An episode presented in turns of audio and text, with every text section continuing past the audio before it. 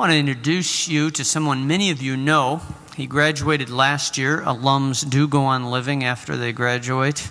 There is a life outside of Westmont, and sometimes it's a unique life. Jonathan Hanson uh, graduated last year from Westmont. He's opened his own business here in Santa Barbara where he makes custom furniture for people. He's a craftsman, uh, a woodworker, a cabinet maker, a furniture maker, and he loves working with wood. He uh, also loves the works of C.S. Lewis, and he went and combined those two things last year by going back to England to the home of C.S. Lewis, where he was uh, giving his skills as a craftsman to restore C.S. Lewis's home, I believe it was. And while he was there, and on some other occasions, he's, he's met our speaker for this morning. And so I've asked Jonathan Hanson to come up and introduce our speaker. Let's welcome Jonathan Hanson back to Westmont.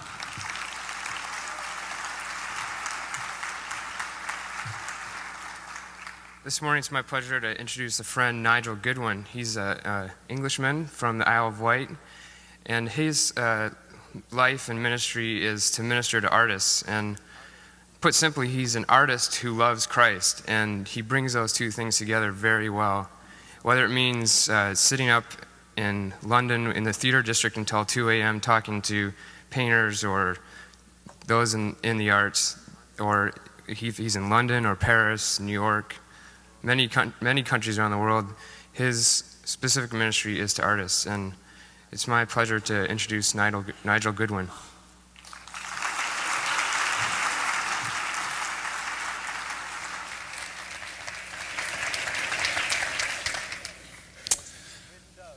Open the window, Westmont, and taste the rain. Christy and Patrick lie broken somewhere in this area. And if we can learn to weep, we can learn to dance. And unless we learn to weep, unless we hit the floor, we'll never rise above it. It is a broken church and a broken people and a broken family and a broken college that will remake America, that will dance and sing and shout and climb the high mountains together. We say there is no God quite easily when amongst the curving steel and glass of our own proud creations, they will not argue. The last time we strained to look up, we could see only skyscrapers shaking their heads and smiling. no, the pavement is reality. We say there is no God quite easily when walking back through man's concreted achievements. But on reaching the park, our attention is distracted by anthems of birds coming from the greenery. We find ourselves shouting a little louder now because of the rushing streams. Our voices are rained upon by the falling of leaves. We should not take our arguments for walks like this. The park has absolutely no manners. How rude is the park? How vulgar is the park? What is the park saying this morning to us who just crawled out of our beds to be here? Who were probably turned down and in, weighed down with grades. And the park is there full of birds singing. I once opened my window in London in deep winter. I opened my window, and outside the tree was full of birds. And I said, Shut up! You're making such a noise. Steve Turner, the poet who I just quoted, said, When I play my records at full volume in stereo, I have to close all the windows. I can't stand the noise of the birds outside in the trees. The birds know what they're singing about. They must sing. They have to sing. They don't even choose to sing. They sing because they sing. The treeness of the tree and the birdness of the bird. And what are humans doing? They're hurting. They're crying. They're dreaming. They're numb. They're pressured. They're laying trips on one another. They're criticizing each other. Friends, this morning, when in doubt, take everything as a compliment.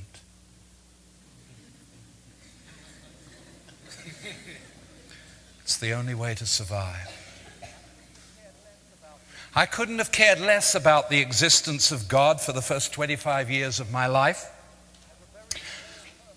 As a very small person, I wanted to go onto the stage.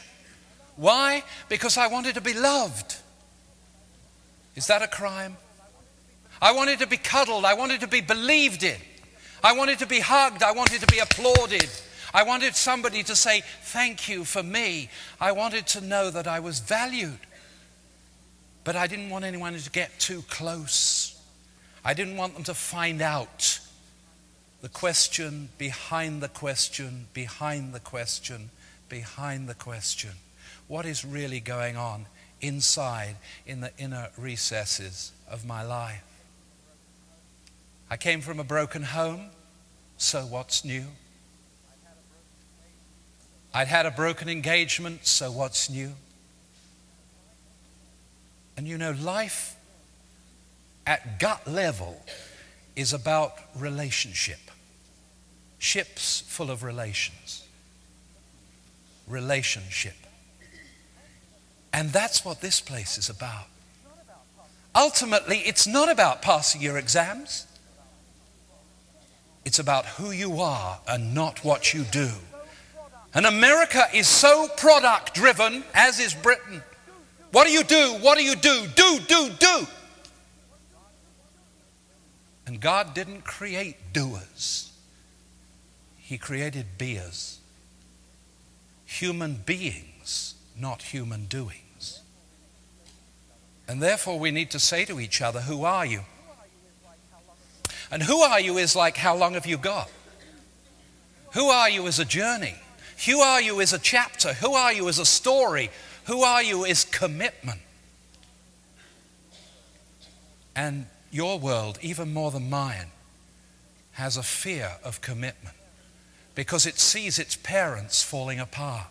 It sees its world falling apart. It sees mo- postmodern, postmodernity moving to the margins, fragmentation. So why commit? How do I trust? What can I hold on to? Where's my Linus blanket? I was breastfed such a long while ago.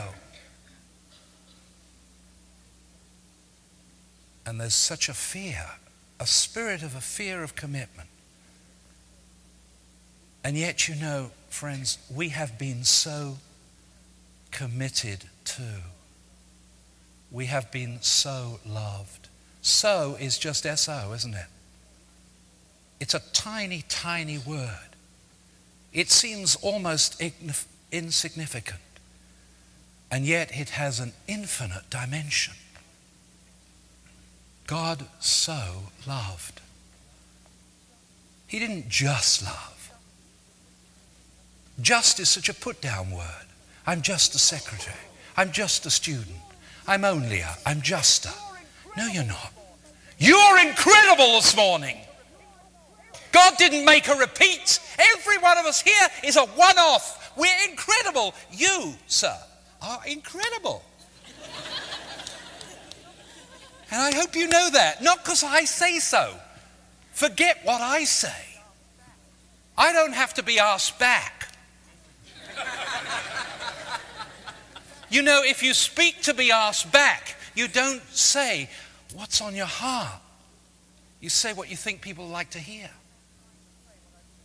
I'm not trying to say what I think you'd like to hear this morning. I'm trying to say what's on my heart. And my heart's heavy. My heart's heavy for Patrick and Christy. I don't know them, except I do know them. Because I know that they're fearfully and wonderfully made. I know that they're made in the image of the Maker. I know they're made to make and they're broken and can't make. What are you making? Every one of us is made to make. Every one of us is a maker. And we're so loved. So loved. At incredible risk, God took off his glory clothes and got stuck into this world. He undressed. He took off all that heavy gear all those reds and golds and blues that 14th century painters painted him in. Took off all that stuff, all that churchianity, and came and got stuck into our desert, the desert of our making. For we had been in a garden, walking in the cool of the day in the garden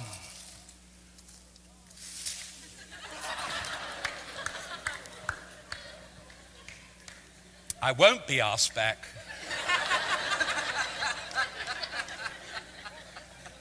you know, what we do, what we do is we plant plastic trees. we turn reality because we cannot stomach it anymore, because it's too costly. It's too committed. Reality needs watering. Reality needs pruning. Reality needs care, commitment, love, involvement, relationship. And so we make disposable, chuck away kitsch. God's into real. What is real, said the velveteen rabbit to the old skin horse. Real is when you've been loved for a very long time, said the old skin horse, and your eyes fall out and your hair drops off, then you know you're real. And friends, whatever else you hear this morning, hear this. You have been loved for a very long time, at great risk. So loved. God so loved the world. He loved what He made. Do you love what you make? Your makers. Do you love what you make? God loved what He made. And He made us in His image, this infinite, personal, personal, infinite God, involved in a love relationship. The Father, the Son, and the Holy Spirit made out of the pregnancy of their love, the fullness of their love, they birthed a world. Woo wee! That's jazz, that's rock. Wow wee! A world! Boomity boomity boomity boom, boom, boom. You think I'm nuts? That's okay. That's okay. God made a world a world of dance and music and song, a world of color and symphony and sound, a world of breath and life and being. And we turned it into a desert. And God could have gone, as Ezekiel the prophet so dramatically says, build a model of Jerusalem and turn your face against it.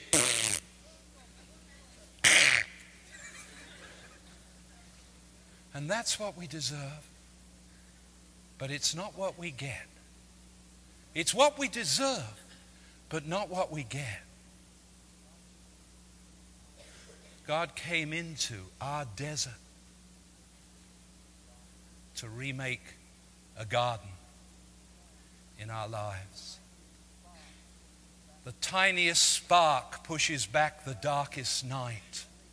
Birthed nakedly as we all were, birthed nakedly in Bethlehem in Judea, insignificant little town.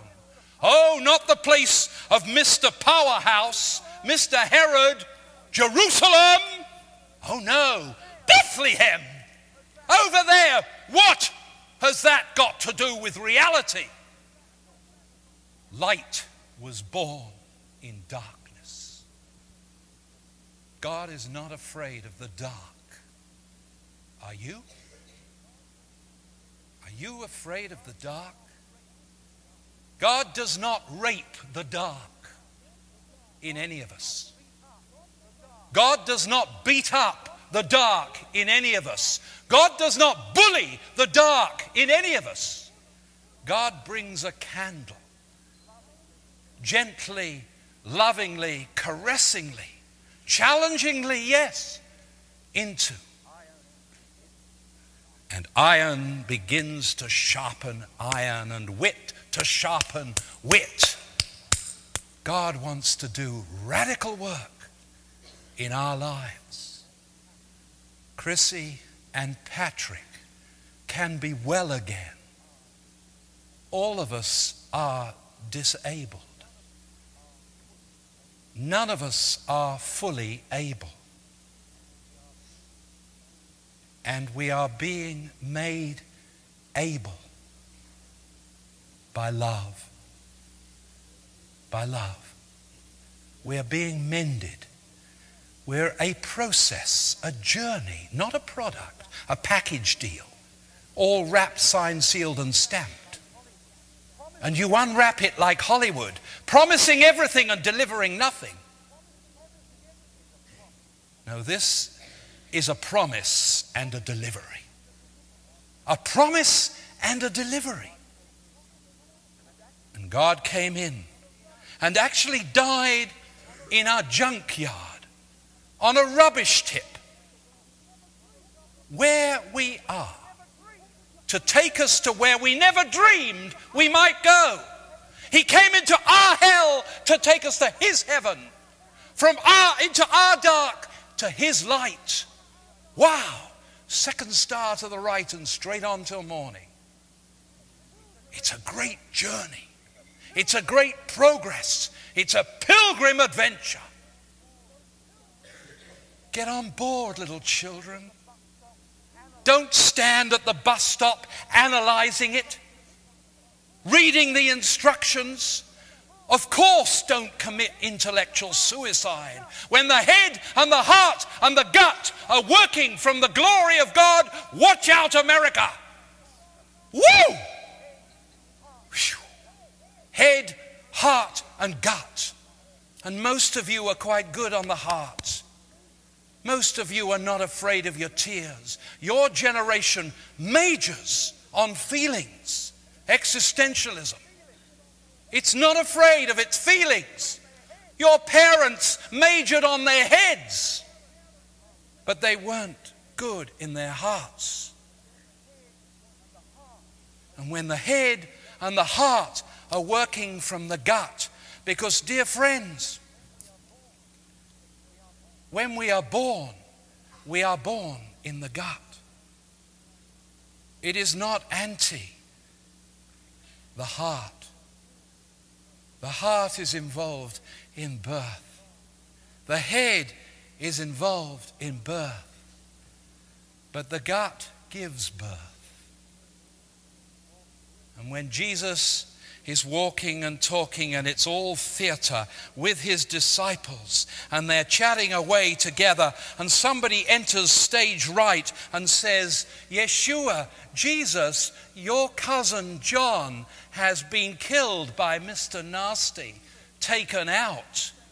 Jesus wants to go off stage, up the hill, up the mountain to weep for Patrick and Christy and one another. Oh, Jerusalem, Jerusalem, how often would I have gathered you as a mother hen gathers her chicks, and you won't let me love you. You can walk away from love this morning. That's how much you're loved. You can choose not to be loved this morning. That's how much you're loved because you have choice not to be loved. But you also have choice to be loved. And this is no sloppy, sentimental, lovey dovey, wishy washy, blonde, blue eyed Hollywood love. This isn't chocolate box. This is tough love. Tough love. Calvary love is tough love. It's not for wets and wimps. I don't understand that I'm loved like that. I can't comprehend that. I've never loved like that. I must receive that. For if love is in you this morning, friends, love will come out of you. If Coca Cola's in you this morning, Coca Cola will come out of you. What is in you will take you to the bathroom. It will also take you to the street, take you to the marketplace, take you out into the world to share it and be wasted. And that is used powerfully. If it's not in you, you can't pass it on. It's as basic as that. If you're hungry for love, and I want us to be hungry here this morning. It's not easy to be hungry in Santa Barbara. It's not easy to be hungry because we don't know yet. We're very blessed here this morning. Much of America is fat cat, fat in its head. Never mind its gut. Middle age spread of the mind. Never mind the gut. And Britain. We don't know what it is to go without in many areas. And I'm not beating you up over that. To whom much is given, much is required. If you're blessed here today, then bless. Don't keep it to yourself in some kind of self indulgent holy huddle up the cul de sac of irrelevancy, dancing on your own grave, navel gazing. Bless. If you've been blessed, you bless. And so, this great God who so loves came, walked, talked, breathed, lived, wept, danced, sang, cried, agonized, and finally was crucified. What a prophet. Where is the prophet voice today? The prophet that speaks against the numbness of a nation, the numbness of a community, a community turned in on itself and turned down, and that's longing to be turned out and up. A community that wants to dance again, and sing again, and shout again, and weep again, and laugh again, and be real. Have a life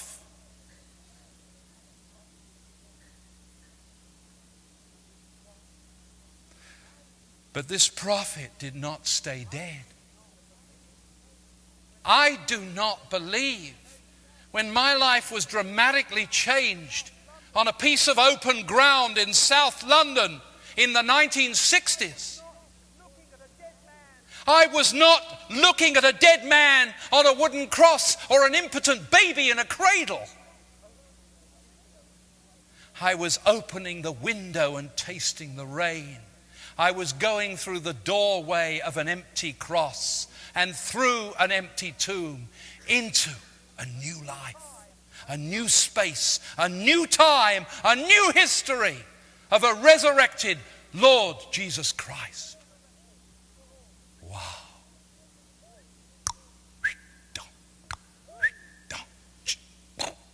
Who?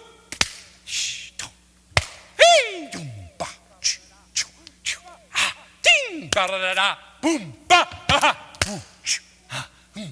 Is he some kind of African? Boom, cha, he, ha, woo, he.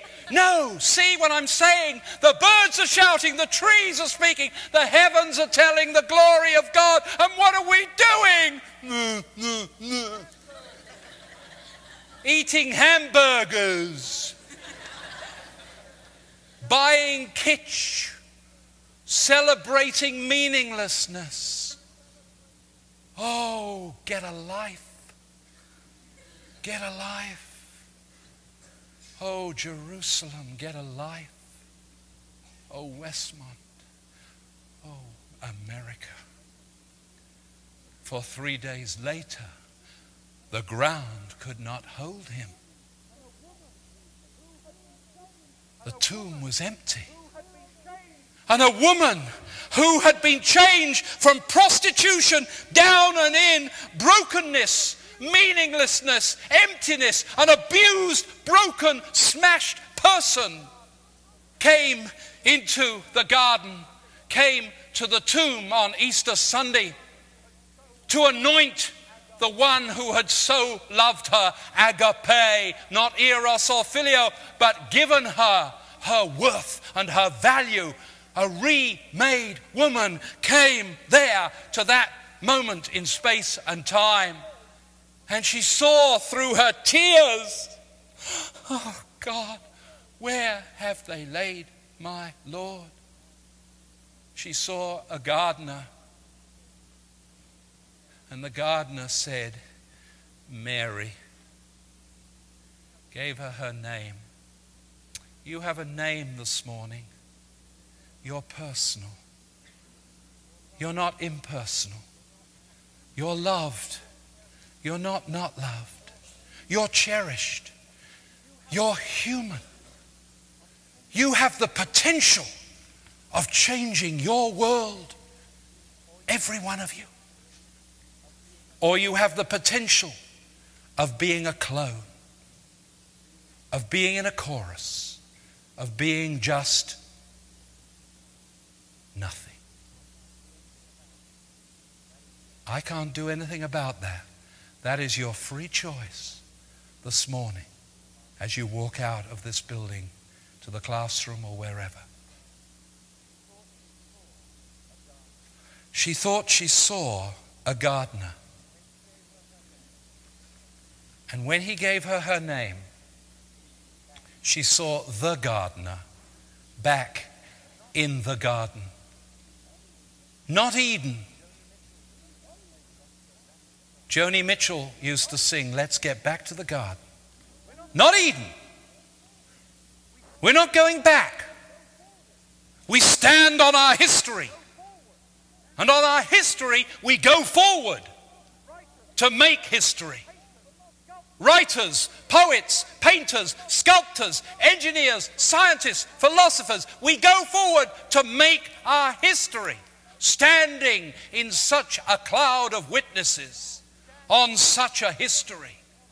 Standing on Milton and Bach and Rembrandt, standing on Martin Luther, standing on T.S. Eliot, Charles Williams, Tolkien, C.S. Lewis, we stand and go forward. Not answering our parents' unanswered questions, but dealing with ours.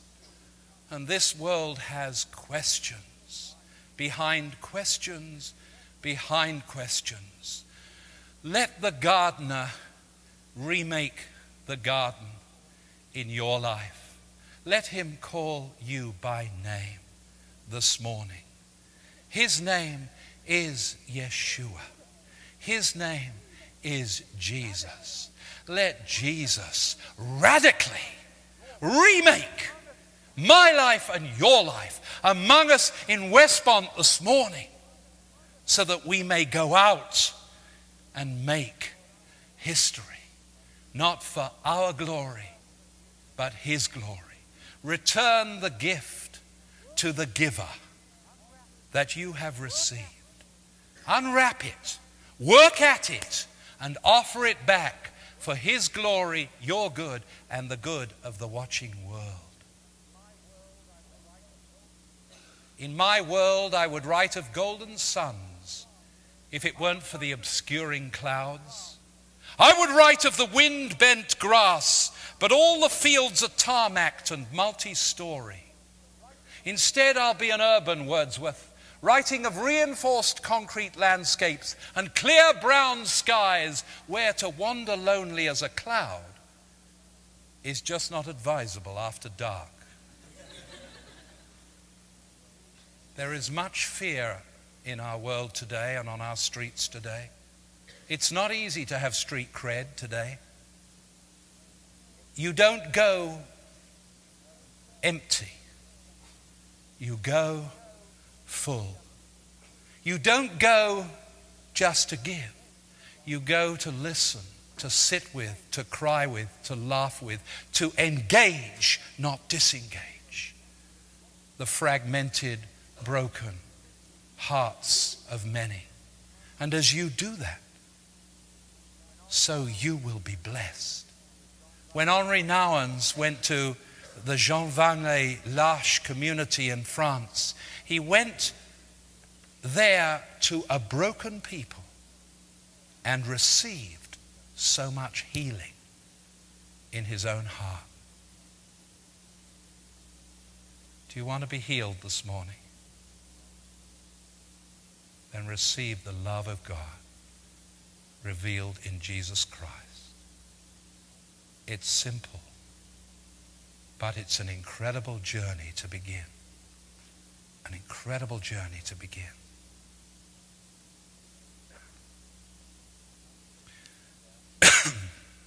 I mentioned that we stand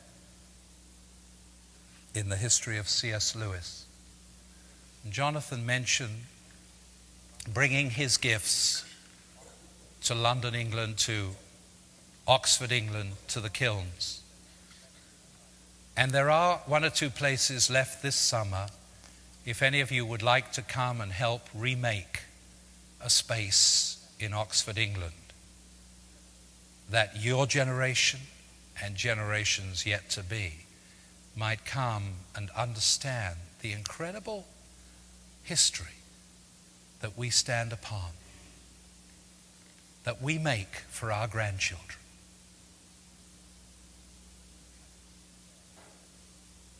I'm going to have a prayer now, and then maybe, yep, we've got a few moments for some questions. I know the seats aren't that comfortable, but most of us know, know much about discomfort. So try not to wriggle your bums too much. And we'll stay together for a few more minutes. And I'll hang around if you want to talk to me. And if your heart is in the arts, especially, and if anybody like a bit of literature, I've got one or two bits with me. But most important is you. You've heard what I've said this morning many times in a variety of different ways. Jesus said, Let those who have ears to hear, hear. Westmont College grabs its ears, they've got two, and say, Well, what's he on about? Those people are hearing with their ears and not through their ears. When you hear through your ears, you hear into your heart.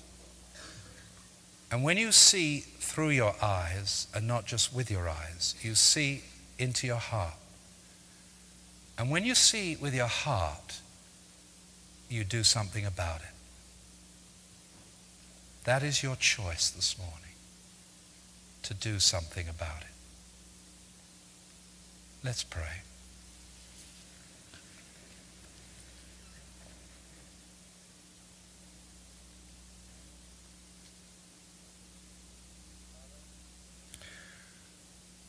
Father, we need a father. Our nation, our college, Santa Barbara, California, USA 1997 needs a father.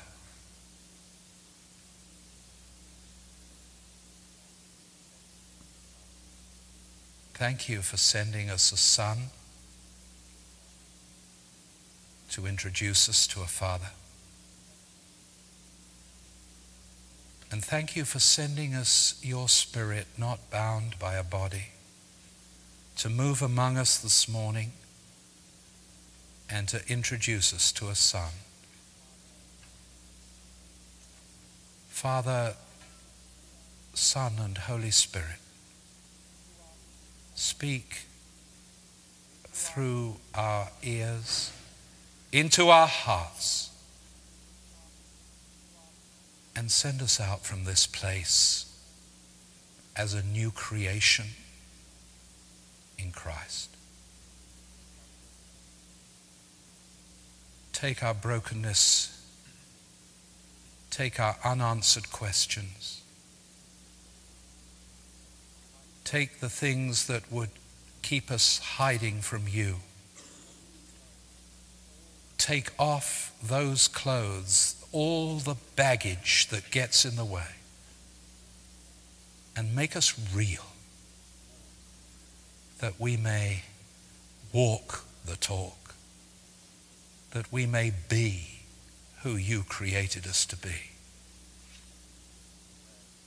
People of the way, the truth, and the life, following Jesus, found faithful in his name and for his glory. Amen. Anything on your heart's question?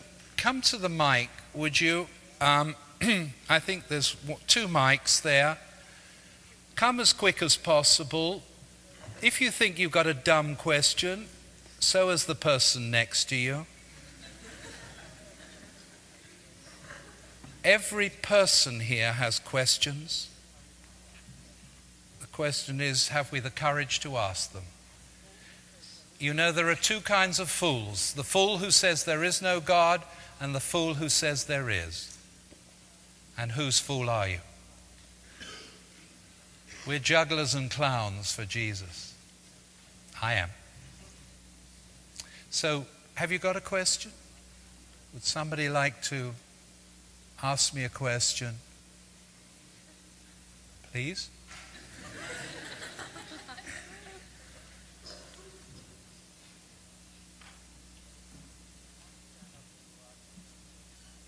If you want to stand up where you are because you don't want to go to the mic, that's fine. Do that. Yeah. Do you mind shouting it out? So say it backwards and I'll hear. What exactly is your ministry like? What, how do you minister to the active Isn't that a wonderful word? What exactly? Because you see, no, no, no, no. It's okay. I'm not beating you up.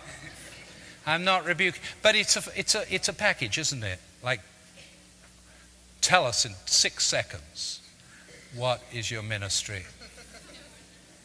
Well, Jonathan told you, if you had ears to hear, I'm not rebuking you. I sit up, yes, on Broadway. I sit up around this world and I listen to those in the theater, dance, art, media, entertainment industry.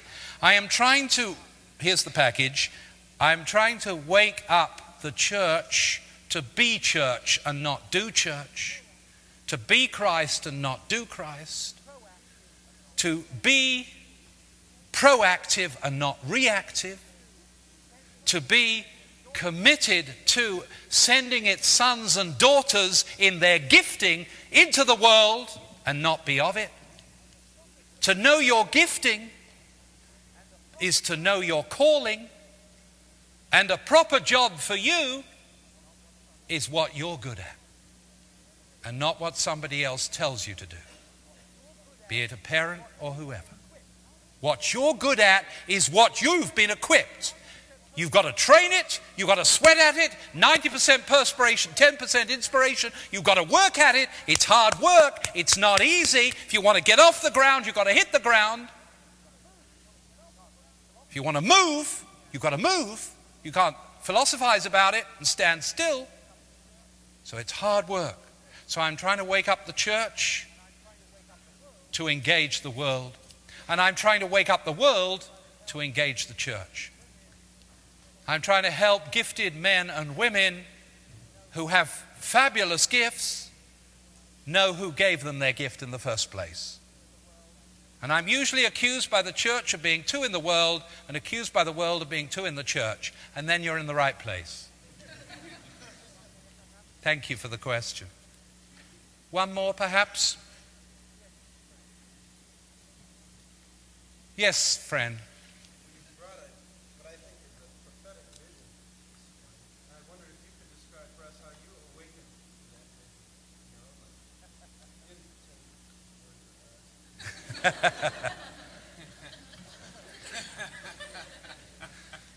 Wasn't it good that we began with silence this morning? Now, silence can be just fearful and empty, or silence can be full and flowing. Because when God calmed the storm, he put it back into a relationship for which it was intended, which is what he wants to do with us harmonize. Not to turn us into a stagnant pond from a stormy sea, but to make us make sense. And the prophetic voice makes us make sense. It makes sense out against senselessness. It gives meaning to non meaning. It stands against the tide, but it identifies with the tide.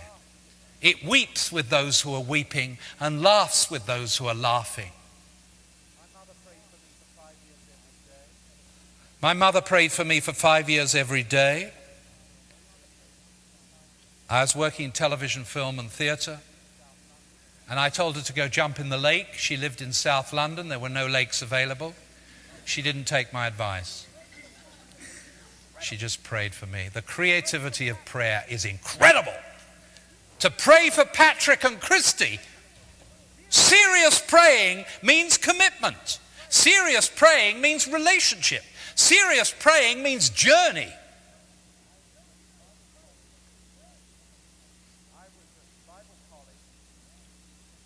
I was at Bible college in the 1960s because I thought if I'm going to share what I'm trying to share with you this morning, I need to do some study comparative religions, philosophy, theology, you name it, history, church history. I needed to study. And it was tough for an actor in that space because I understood about performance and I didn't understand about getting grades and all that stuff passing exams and things. I found that difficult.